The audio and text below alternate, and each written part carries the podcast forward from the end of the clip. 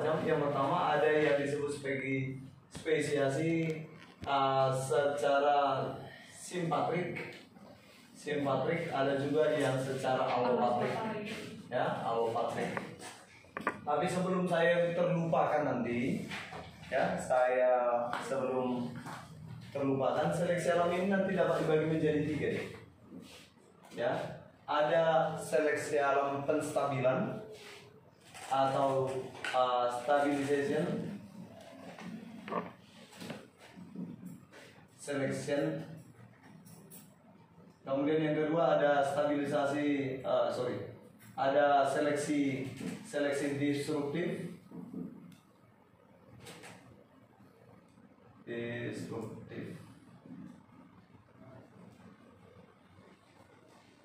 Kemudian ada juga stabilisasi apa namanya direksional. Direksional. Perhatikan kalau stabilisasi uh, penstabilan stabilisasi atau seleksi penstabilan jadi kira-kira seperti ini.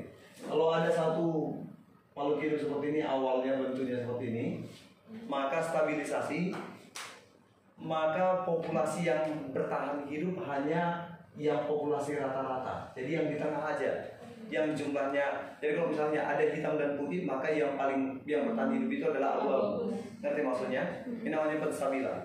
Oke, yang kedua ada juga yang uh, direksional, direksional atau pemisah. Jadi kalau ini adalah jenis uh, populasi awal, maka yang di, paling disukai adalah uh, yang ekstrim. Yang paling disukai adalah ekstrim. Jadi kalau hanya kalau saya sebutkan tadi dia berpindah, berpindah populasinya. Jadi dia hanya lebih suka yang hidupnya cara hidupnya ekstrim. Itu namanya uh, yang di direksional. Ya. Kemudian yang terakhir disruptif. Ini kebalikannya ini. Disruptif kebalikannya. Jadi saya buat seperti ini. Ini awal. Maka yang paling disukai adalah yang bukan yang rata-ratanya, tapi kebalikan dari siapa berarti? Kebalikan dari si stabilisasi. Bisa paham sampai situ? Itu jenis seleksinya. Hanya sekedar tahu aja, ya. Kemudian saya sebutkan tadi spesiasi. Apa tadi spesiasi ini? Pembentukan spesies baru. Pembentukan spesies baru. Pembentukan spesies baru ada simpatrik. Simpatrik itu berada dalam lingkungan yang sama, tapi kok bisa jadi spesies yang berbeda. Contoh gini.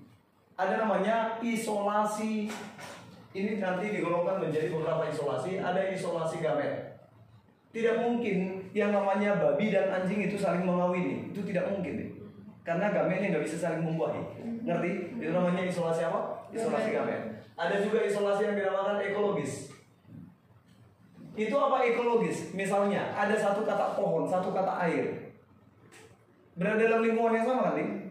Tapi satu di atas pohon, satu kata daun, satu kata air. Bisa kawin? menjadi dua spesies yang baru.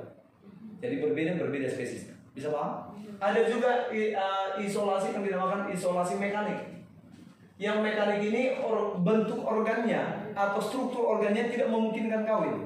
Contoh, satu anjing herder, satu anjing chihuahua. Gak mungkin nggak? Chihuahua kecil banget, kecil banget itu. Herder besar kali. Gimana mau kawin? Gak bisa. Karena apa? Fisiknya tidak sesuai. Itu menjadi dua spesies yang baru. Bisa paham sampai situ? Ada juga uh, isolasi perilaku. Perilakunya yang berbeda. Satu nokturnal, satu diurnal. Apa itu nokturnal ya? Aktif pada malam hari. Kenapa aktif pada malam hari? Ada satu sel, eh sel sel pada mata yang dikhususkan untuk melihat yang remang-remang siapa namanya? Sel sel batang. Oh, batang. yang Sel terbalik. konus atau kerucut untuk melihat yang Eh, ya. Yang yang terang. terang. Ada perbedaan warna ya. Oke perhatikan. Jadi kalau perilakunya, perilakunya nokturnal, satu diurnal. Gimana kawinnya? Menjadi dua spesies yang berbeda. Bisa paham? Kemudian ada juga isolasi musim. Musim kawin yang berbeda-beda. Nggak mungkin ki- ketemunya. Satu musim kemarau, mungkin satu musim penghujan nggak nggak nggak ada ketemunya untuk melakukan perkawinan. Itu namanya simpatrik. Berada dalam lingkungan yang sama, tapi nggak bisa kawin karena terisolasi. Bisa paham? Ada juga isolasi atau spesiasi alopatrik karena lingkungannya berbeda. Satu tadi adalah kanguru di Papua, satu kanguru di Australia dibatasi oleh sawar atau pemisah yang sangat jauh, lautan yang sangat luas. Gimana mau kawin? Karena lingkungannya berbeda. Terpisah karena lautan, terpisah karena gunung berapi, terpisah karena ini, terpisah karena ini. pokoknya terpisah karena lingkungannya berbeda. Bisa paham? Itu namanya spesiasi alopatrik. Bisa ya? Kemudian selain ada spesiasi untuk membentuk spesies yang baru, ada juga yang disebut nanti namanya domestikasi. Apa itu domestikasi? Domestikasi penjinakan. Penjinakan. Tadinya tumbuhannya liar di hutan belantara. Tapi datang kita karena bermanfaat, kita budidayakan di rumah. Ternyata kualitasnya jadi berkurang. Menjadi dua spesies yang berbeda. Tadinya dia adalah serigala, kita jinakan jadi anjing di rumah. Ngerti maksudnya? Tadinya adalah babi hutan, tapi kita pelihara jadi babi peliharaan. Jadi dua spesies yang berbeda. Tadinya adalah kuda liar, kita pelihara menjadi kuda, kuda peliharaan. Menjadi dua spesies yang berbeda. Bisa paham? Ngerti, ngerti maksudnya domestikasinya? Kemudian ada juga yang faktor yang mempengaruhi pembentukan spesies baru. Nama lainnya, contoh lainnya adalah yang namanya individu poliploid. Oke, poliploid. Individu poliploid dihasilkan karena apa? Yuk. Poliploid karena apa? Gagal bisa. Poliploid gagal berpisah itu yang trisomi, monosomi, gagal berpisah. Poliploid ada dua, autopoliploid ya, iya ada allopoliploid. Autopoliploid karena tidak terbentuknya benang spindle. Siapa yang menghambat benang spindle itu? Zat. Dulu kita bahas Dari di ruangan sana. Iya iya. Zat apa ya? Kalau masuk tryout. Zat Kol- kolki- kolkisin. Zat menghambat pembentukan Benang spindle. Sehingga nanti jumlah kromosomnya banyak ya. Kemudian gagal melekatnya kromosom terhadap spin spindle. Tapi bisa juga karena perkawinan apa? Perkawinan dua spesies yang berbeda, yang berbeda. Ya. Kemudian selain poliploid, tapi biasanya individu poliploid yang disengaja oleh manusia biasanya bersifat man Mandul. Kemudian selain poliploid, apa lagi yang terakhir? Yang terakhir adalah reproduksi secara aseksual. Reproduksi secara aseksual. Reproduksi aseksual.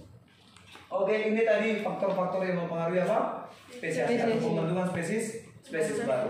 Ada tiga tadi jenis seleksi alam. Yang pertama tadi apa?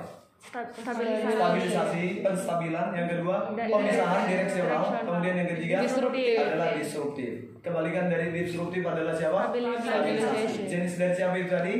Seleksi Seleksi alam. seleksi alam. Jangan lupa, kayaknya itu akhir-akhir ini agak jadi sering ditanya. Bisa? Jadi kalau saya bilang, kalau klasifikasi makhluk hidup, klasifikasi makhluk hidup itu nanti ada tiga bentuk klasifikasi. Ya, ada tiga bentuk klasifikasi makhluk hidup. Yang pertama, klasifikasinya yang disebut sebagai monofiletik, parafiletik, polifiletik. Ulangi sekali lagi. Siapa tadi? Monofiletik, parafiletik, polifiletik. Jadi kalau misalnya saya gambarkan sini A, B, C, D, E, F, G, H.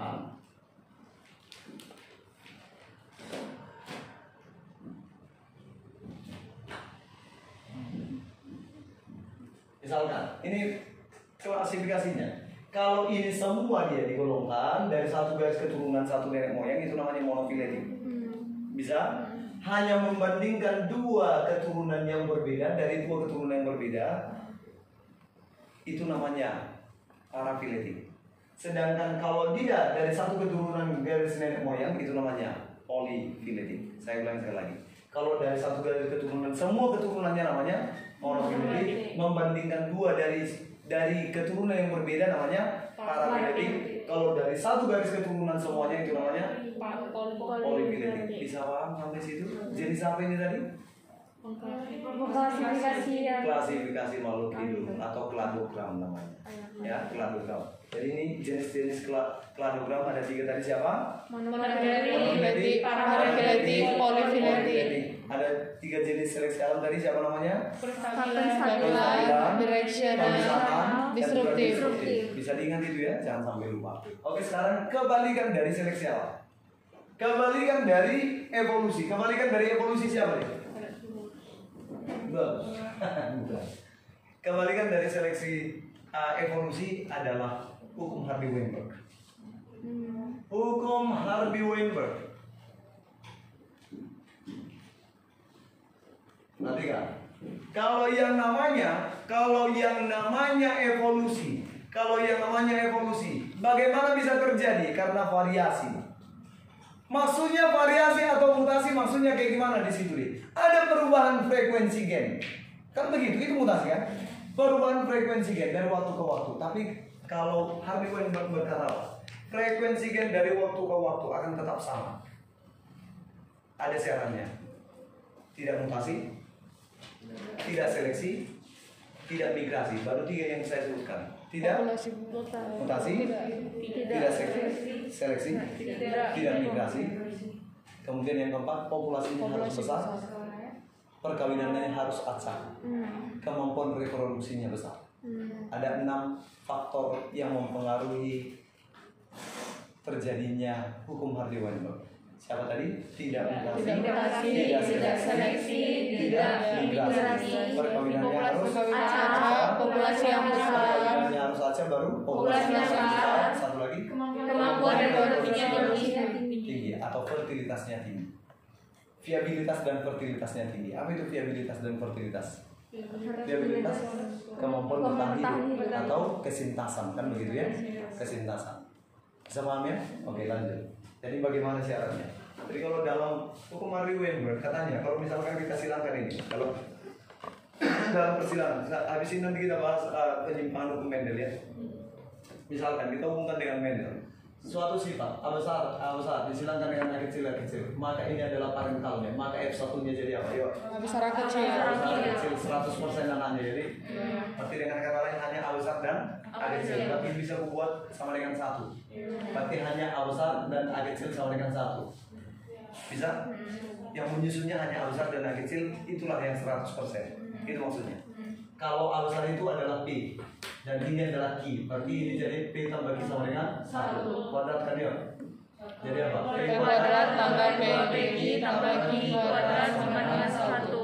Bisa? Kemudian, ini kalau untuk mendapatkan F2 nya bagaimana caranya? Silakan sesamanya. Yo, F1 dengan F1, F1. Silakan ya. A besar A besar. A besar A besar, A besar A kecil, A besar A kecil, A kecil A kecil. Sama dengan 100%. Bisa? Tapi A besar tadi adalah P. P kali P. P kuadrat tambah 2 PQ tambah I kuadrat sama dengan 1. Kan intinya itu. Oke, kalau misalkan contoh soal. Jika jika albino, jika normal dari albino yang orang normal sama dengan 84 persen. Berapa normal dari albino ya? Normal dari albino. Berapa persen yang normal heterozigot? Ya. Berapa ya? Maka caranya saya kasih tahu aja dulu ya, biar cepat kita ya. Karena masih ada lagi golongan darah. Maka yang normal itu ada dua ya, P kuadrat dan dua P. Berarti Q kuadrat berapa? Q kuadrat sama dengan 0,6 Berarti Q-nya berapa? 0,4 P tambah Q sama dengan 1 P nya sama dengan 0,6 Kan ditanya tadi apa? Hetero? Berarti 2 P 2 P 2 P Q sama dengan 2 kali 0,6 kali 0,4 Sama dengan 48 persen Bisa sampai situ? Berarti kalau albino itu P kuadrat. Albino Q kuadrat Oh. Albino Q kuadrat Itu karena sifatnya resesif Oh, Bisa ya? Kalau normal di situ normal berarti P kuadrat. Normal P kuadrat tambah 2 P Dua. Iya Oke, Bang. Bisa paham sampai situ? Bagaimana? Ini ada yang bisa aku hapus di sini? Bisa hapus semua? Bentar, bentar.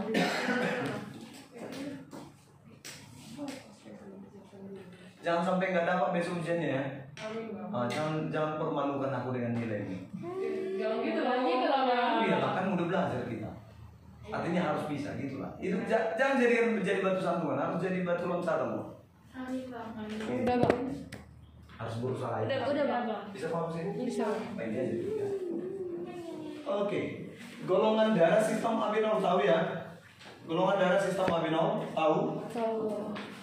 Kalau sistem abinol, kalau golongan darah A, golongan darah, golongan darah ada, golongan darah ada A, B, AB dan 0 ya. Oke, golongan darah A ya. I A I A I A I A I A I A I A Ino I A Ino Ino. Ini I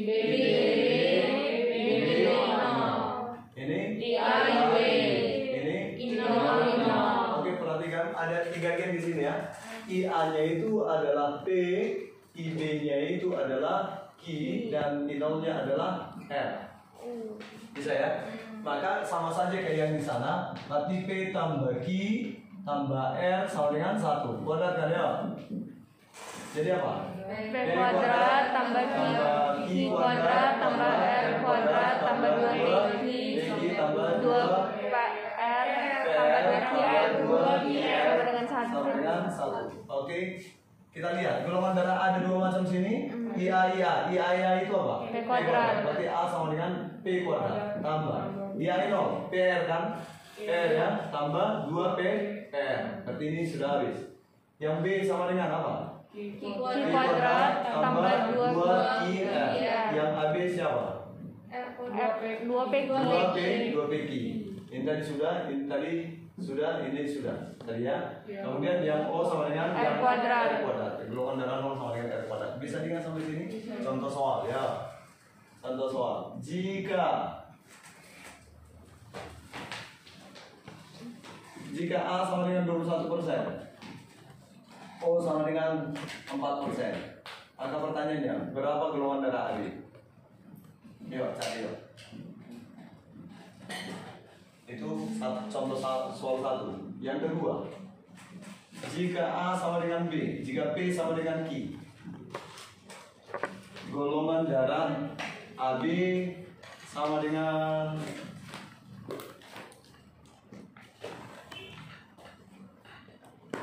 enam belas persen.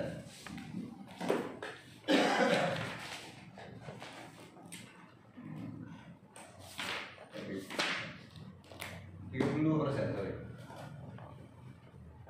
Maka maka golongan darah A heterozigos sama dengan Oke, yuk, itu aja dulu. Apa jawabannya nomor satu?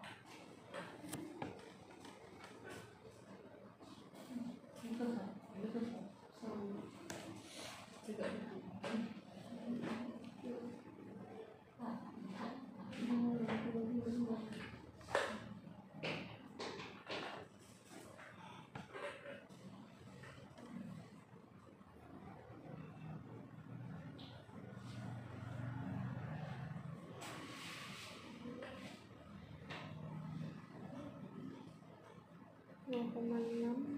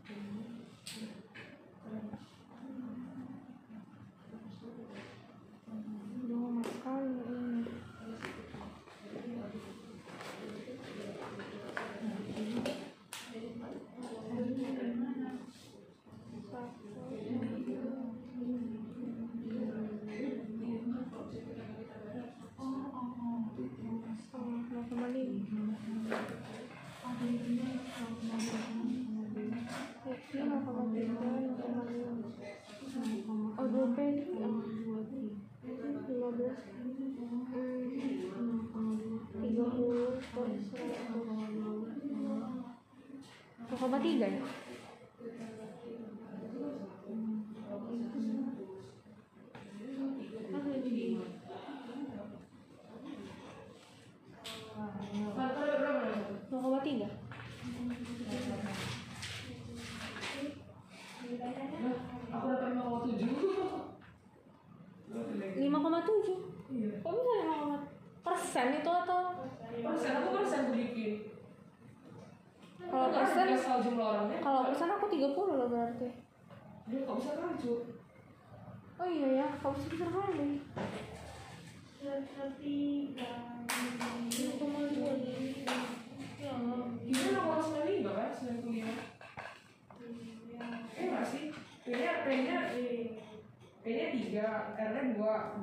berarti Q-nya 95 Gitu kan kalau misalnya rancu, kalau nggak satu 100, aku tuh kan sesat sih, sumpah Iya sih. kayaknya iya 0,3 kini berapa kau dapat ya? Q-nya 95 Kan kalau nggak satu 100 kan. Kalau satu berarti udah dipersenkan kalau seratus dipersenkan kau berapa kali dua lagi kan dua peki. Ti- iya. Kan 30 Ada kakinya iya iya iya. Oh, oh, oh, oh iya iya atas. berarti 30 persen? Oh iya. Aku sama itu. Dia udah lima. Sini, orang sini lah. Daripada tambah dua PK, yang tambah satu terus PK dari dari mana dari ya. Jadi kayak tambah dua yang dari satu. Jadi kan dari lima dari satu. Nanti hasilnya nol koma lima di akar P tambah R nol koma lima. Nah kan P tambah R tambah dua tambah R satu. Persen itu berapa? Tambah tambah Oh iya udah diakarkan ya. Iya, persen. nambah Jadi dulu nol dua. Akar dari 0,8 0,2, ya. Nah, terus tadi bagi kita dengan 0,5 Berarti P P-nya 0,3, ya. Masih masih kecil. Berarti 0,5 0 P tambah R 0,5 tambah I iya. I-nya dapat 0,5 Nanti P-nya? Kan ditanya PQ Kan ini 2 PQ kan Oh, iya, iya. Ini bukannya 0,2 kan ya P-nya Cari. Selesai betul selesai kalau belum mau bumi. tambah R Iya. Q-nya Q-nya kita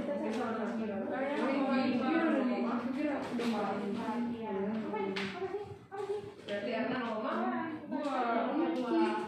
Iya, dua lima.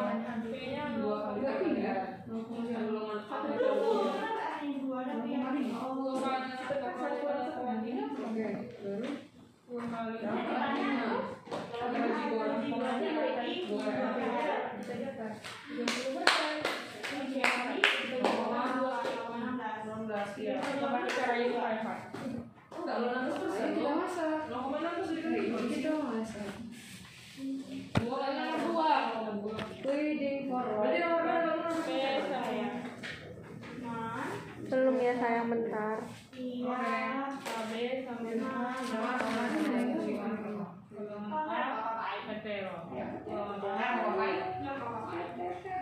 Oh iya sendiri nanti. Kenapa satu orang seratus kali Tiga orang ngomong kayak gitu. Tiga enam. Golongan A, A, A hetero dua ya? Golongan A hetero dua PR atau PR? Eh, Dua A, A. eh, itu. A hetero 2 PR ya IA INAM Kalau kecinta tadi kalau Itu kau jaga.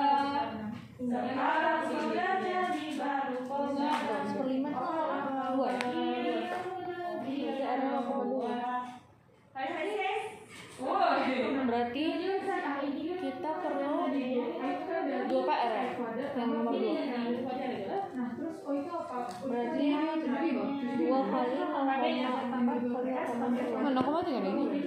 Udah. Eh belum belum. Tadi kan saya.